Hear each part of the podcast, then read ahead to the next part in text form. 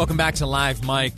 Uh, I'm told the governor has changed his plans a bit. Uh, it was expected that he was going to uh, address the media, discuss the declaration of a state of emergency, what that means, what it was that uh, he's observed uh, and learned to, to qualify the state for such a declaration. Uh, but he now is, uh, I, I, suppose, continuing uh, continuing his tour. I hear he's at Liberty Park right now. We may hear from uh, the, the, governor later on uh, if he comes back to the microphone or if an address is delivered. you know, you can count on hearing it here at KSL News Radio. The timing right now, though, has become uncertain. So we'll just we'll, we'll forge on.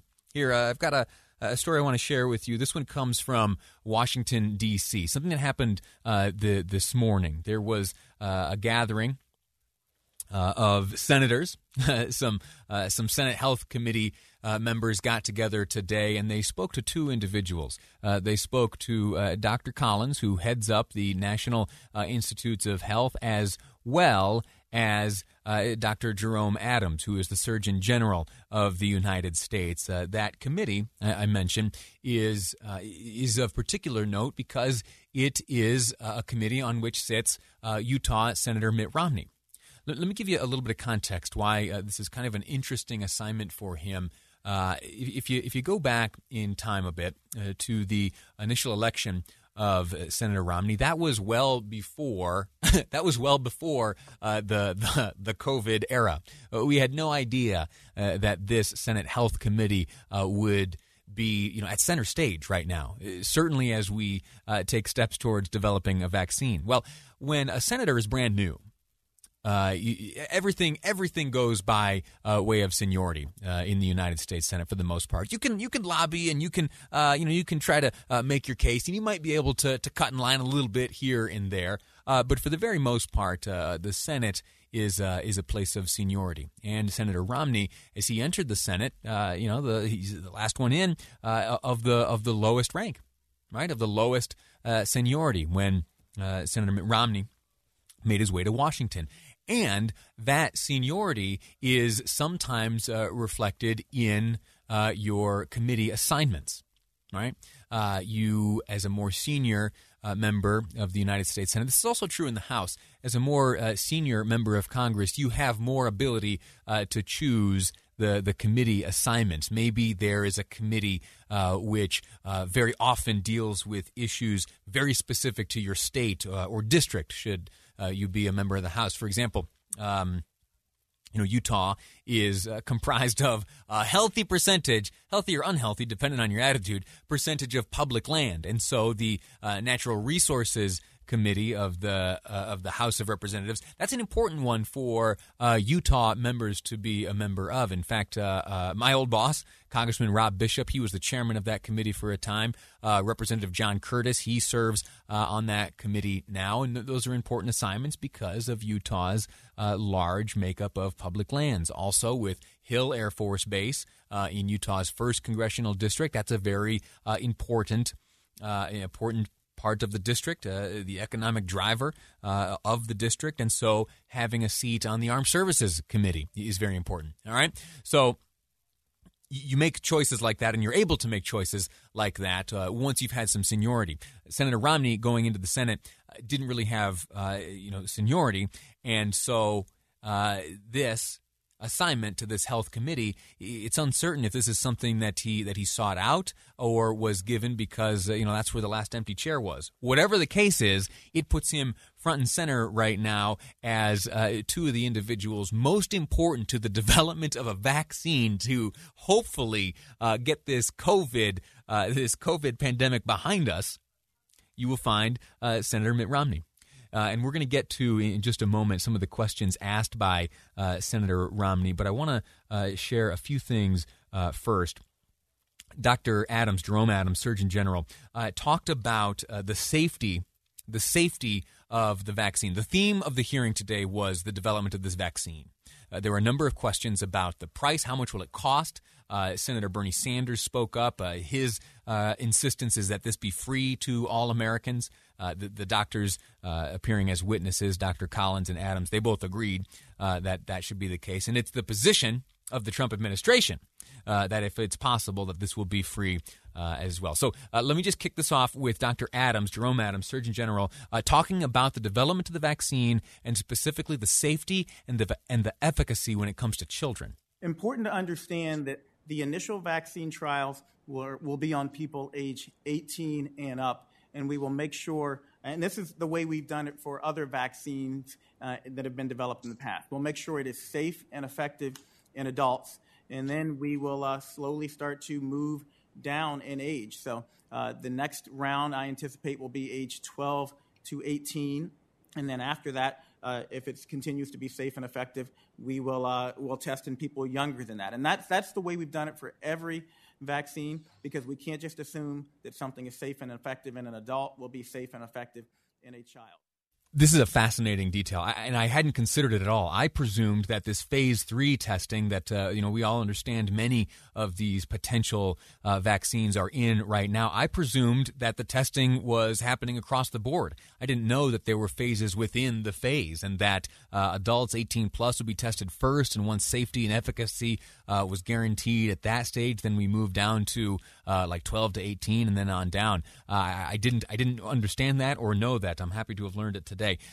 Time, time is tight. I want to make sure that you hear uh, what Senator Romney had to say and ask of the doctors. Senator Romney says that he, uh, as he moves around the state of Utah, he encounters a number of anti vaxxers. He wanted to know uh, what he could tell them in response. I have been approached uh, during uh, visits to my state by people who have whole books that are written describing uh, why vaccines are bad, why they're made from uh, adulterated sources, and I won't go into all the details, but it's not like just a, a social media phenomenon. I mean, it's literally there are literally books out there that are written to describe why vaccines are bad, and and I wonder uh, if if if it does not make sense for uh, for our government to put out a very comprehensive effort uh, to dispel this growing sense of vaccines being bad and uh, and I, I don't know how you do that, but it would come to mind that, that you're doing that with regards to tobacco and, and massive advertising on TV. Uh, you could have debates. You could uh, call in these people who write these books and uh, and have discussions with them, which are which are publicized. Uh, you could have much more aggressive campaign on uh, on social media. I guess the question I'm asking is: Should we be doing more than we're doing, and what could we be doing to to resolve the uh, the debate, the uncertainty that so many Americans have about the wisdom of receiving vaccine. He he kicked off his question there, and we're going to get to the answers after the break. I want you to hear from Dr. Collins, who heads up the, the NIH, the National Institutes of Health. I want you to hear from Dr. Jerome Adams, who is the Surgeon General. They both responded very directly uh, to Senator Romney's questioning. Uh, but what kicked off the, the questioning from Senator Romney is that, uh, well, first, uh, his assertion that he encounters so many people when, uh, when he visits Utah, when he is here in Utah and speaking with people that they present to him, uh, you know, volumes of, of what they call evidence of the of the potential dangers and harms of vaccines. Uh, well, also. There was a survey recently that indicated up to a third of Americans uh, do not intend to accept a coronavirus vaccine should it be uh, developed and determined by the FDA to be safe and effective. A third of all Americans, that's what the survey says. Senator Romney would like uh, or at least he suggests the possibility of some sort of educational effort to inform the American people that uh, that vaccines uh, are not only safe but that they are effective and not uh, the not the subject of some sort of vast conspiracy. All right. So uh, Senator Romney uh, wants to know how to teach Americans that vaccines are safe. Dr. Collins with the NIH and Dr. Adams, uh, the Surgeon General, will respond to that request next. That's coming up on Live Mic. I'm Lee Lonsberry, and this is KSL News Radio. Welcome back to the program. Before the break, you and I were discussing uh, a hearing which was taking place in Washington, D.C. Uh, a number of senators all getting together uh, to gather under the umbrella of the Senate Health Committee. And uh, one of those senators, Senator Mitt Romney uh, from Utah, as you very well know, he asked uh, a question of the two witnesses appearing before the committee today. Those two witnesses, Dr. Collins uh, and Dr. Adams, Jerome Adams. Dr. Collins heads up the NIH, the National Institutes of Health, and Dr. Adams, Jerome Adams, is the Surgeon General. Senator Mitt Romney, he asked, well, you know what? Let, let me I'm going to play this for you again. This is uh, it's about a minute long, and it is the preface uh, to and ultimately the question uh, posed by Senator Romney. He's talking about uh, some of the exchanges he has with people right here in Utah uh, about uh, the belief and their fears, maybe, of vaccines. I have been approached during visits to my state by people who have whole books that are written describing why vaccines are bad, why they're made from uh, adulterated sources, and I won't go into all the details, but it's not like just a, a social media phenomenon. I mean, it's literally there are literally books out there that are written to describe why vaccines are bad, and and I wonder uh, if if if it does not make sense for uh, for our government to put out a very comprehensive effort uh, to dispel this growing sense of vaccines being bad and uh, and I, I don't know how you do that, but it would come to mind that, that you're doing that with regards to tobacco and, and massive advertising on TV. Uh, you could have debates. You all right, so the, the, the, question continues along those lines. Essentially, Senator Romney uh, wants to know number one, uh, what can be done, and then offers up a suggestion as to how uh, to you know put at ease some of the fears uh, held by many. He says he comes in contact with right here in Utah regarding uh, some potential dangers uh, of vaccines generally, and this is all in the backdrop of the the potential for uh, a COVID 19 vaccine. Uh, it's in the works right now, and our fingers are crossed that it will come sooner rather than later. And it is the Senate Health Committee, which just this morning uh, spoke to, to these two doctors getting answers. Here uh, is Dr. Collins, director of the NIH, responding to Senator Romney's uh, question regarding the safety of vaccines. This, this has been, of course, an issue for our country not just in this season of COVID 19, but before that. And particularly, one has seen the consequences of that with measles, for instance, which in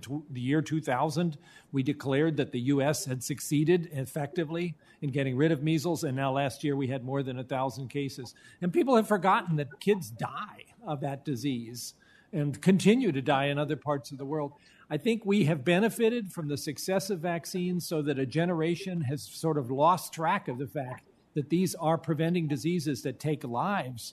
I just saw an estimate that if you looked at all of the children born in 2009 and you asked what would have happened if none of these vaccines had been available, 42,000 of them would have died. Imagine that 42,000 kids dying for preventable conditions because vaccines were not available. How about that? Huh, how about that? And that, that measles uh, information there we had eradicated, or so it was the belief that we here, uh, thanks to good vaccine development, we in the United States had eradicated uh, the measles. And then uh, this poisonous idea that vaccines uh, are bad somehow crept into certain neighborhoods, and we lost a thousand kids because of it. It's unacceptable. Dr. Jerome Adams, Surgeon General, responds to the same question posed by Utah Senator Mitt Romney. The Department of Health and Human Services is using a three tiered approach to improve vaccine confidence through research and evaluation, collaboration and partnerships, communication strategies, and knowledge dissemination. I put out an op ed earlier this year with the Secretary and with uh, CDC Director Redfield. We're working with platforms like Twitter and Pinterest and Facebook to uh, make sure appropriate and, and, uh, and accurate information is displayed prominently when people do a search. CDC developed Vaccinate with Confidence, a strategic framework to strengthen vaccine confidence.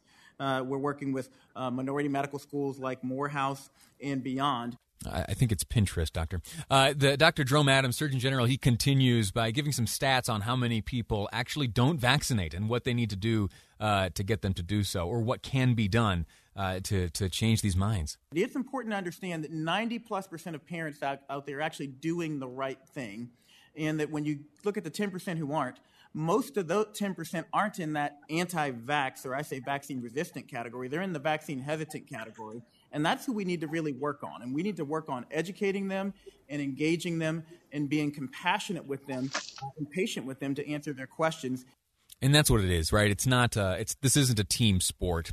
It is uh, compassion, it's understanding, and it's education. There are some bad ideas uh, that have crept into the minds of many, and having ideas creep into your mind doesn't make you a bad person, doesn't make you an enemy to anyone. Uh, but what it does, at least when it, uh, it becomes a question of life and death, uh, it does require that uh, an education effort be undertaken, and that's what uh, Senator Romney was getting at here. And I, I, applaud the question, and I applaud the responses from the two doctors there. And I hope, uh, I, I, hope that there are resources poured into uh, an education effort uh, like this. I have great faith in the safety and efficacy of vaccines. I, I believe that much of my family's health uh, is attributed, at least seasonally, like during flu season and elsewhere, I believe it's attributed to vaccines and their uh, proliferation throughout uh, our communities. I, I, truly believe that. Uh, I want you to also hear uh, another question asked by Senator Romney. He asked specifically uh, Dr. Collins of the NIH about vaccines being developed in other countries. We learned just a few weeks ago that Vladimir Putin had declared uh, that they had a vaccine uh, so safe and effective, at least to his estimation, that he uh, was comfortable and confident injecting his own daughter. Uh, with the vaccine. So, uh, are there lessons to be learned in other countries? Maybe even Russia? Well, uh, Senator Romney asked Dr. Collins exactly that. Here is that exchange. Are we evaluating the, the, the, the promise of, of vaccine efforts in other countries, and do they have much prospect for being of value to us. We certainly are to the extent that the information is being made available. Uh, and obviously, what you'd like to see is a publication that's been peer reviewed. And some of that is starting to come now from the uh, vaccines that are being developed in China and Russia. Um, I must say, uh, the way in which the Russians rolled this out, declaring victory before they had gone much beyond a phase one trial, did not win them a lot of confidence in the scientific community. And so we really have to be insistent that if somebody is going to say this vaccine is safe and effective, that they have lived up to that very high standard. And I think our country establishes those standards and others generally follow them as well. So, yes, we're watching, but some might have said that the effort that Russia had put forward was putting a lot of people at risk, asking them to take a vaccine that hadn't gone through that. Some even called that Russian roulette. That's clever. Uh, so there you have it. That is the exchange between Senator Romney and the witnesses of the Senate Health Committee. Those are the uh, updates on the vaccine front, at least from the perspective of the Trump administration. Uh, his two officials there appearing before the Senate. Th- there were some other exchanges there uh, today. Senator Rand Paul had some strong uh, feelings that he communicated about uh, the potential for mandating COVID 19 vaccines for children in schools. very, very hesitant and reluctant to, to agree to anything like that. Uh, and the doctors responded by saying, yeah, no, the, the, mandates are, are really not something that we are considering. And then Senator Bernie Sanders also uh, brought up the expense that once a vaccine is developed, once it is uh, distributed, manufactured, and once it makes its way to uh, clinics where you and I could uh, could receive a vaccine, the question of okay, what's that going to cost people? And uh, Bernie Sanders uh, asserted that he didn't believe it should cost anything. you and I, the taxpayer, we've already put billions of dollars into this warp speed effort. Uh, he believed that it should be free once it's a final product. And uh, uh, thankfully, uh, the the the two uh, Trump administration officials, the Surgeon General and the director of the NIH, both agreed that that is the position of the administration to make this available free of charge. Let's hope that everyone keeps their word on that one. We're going to take a quick break. When we return, uh, I have a, a new list in my hand. It's a list of this is fascinating. In 2016, you remember President Donald Trump put out a, a potential list of those he might select uh, for the Supreme Court. Yeah, well, he has added to that list. He's added to that list. I'll, I'll share with you some of the new names on Live Mic next. I'm Lee Lonsberry, and this is KSL News Radio.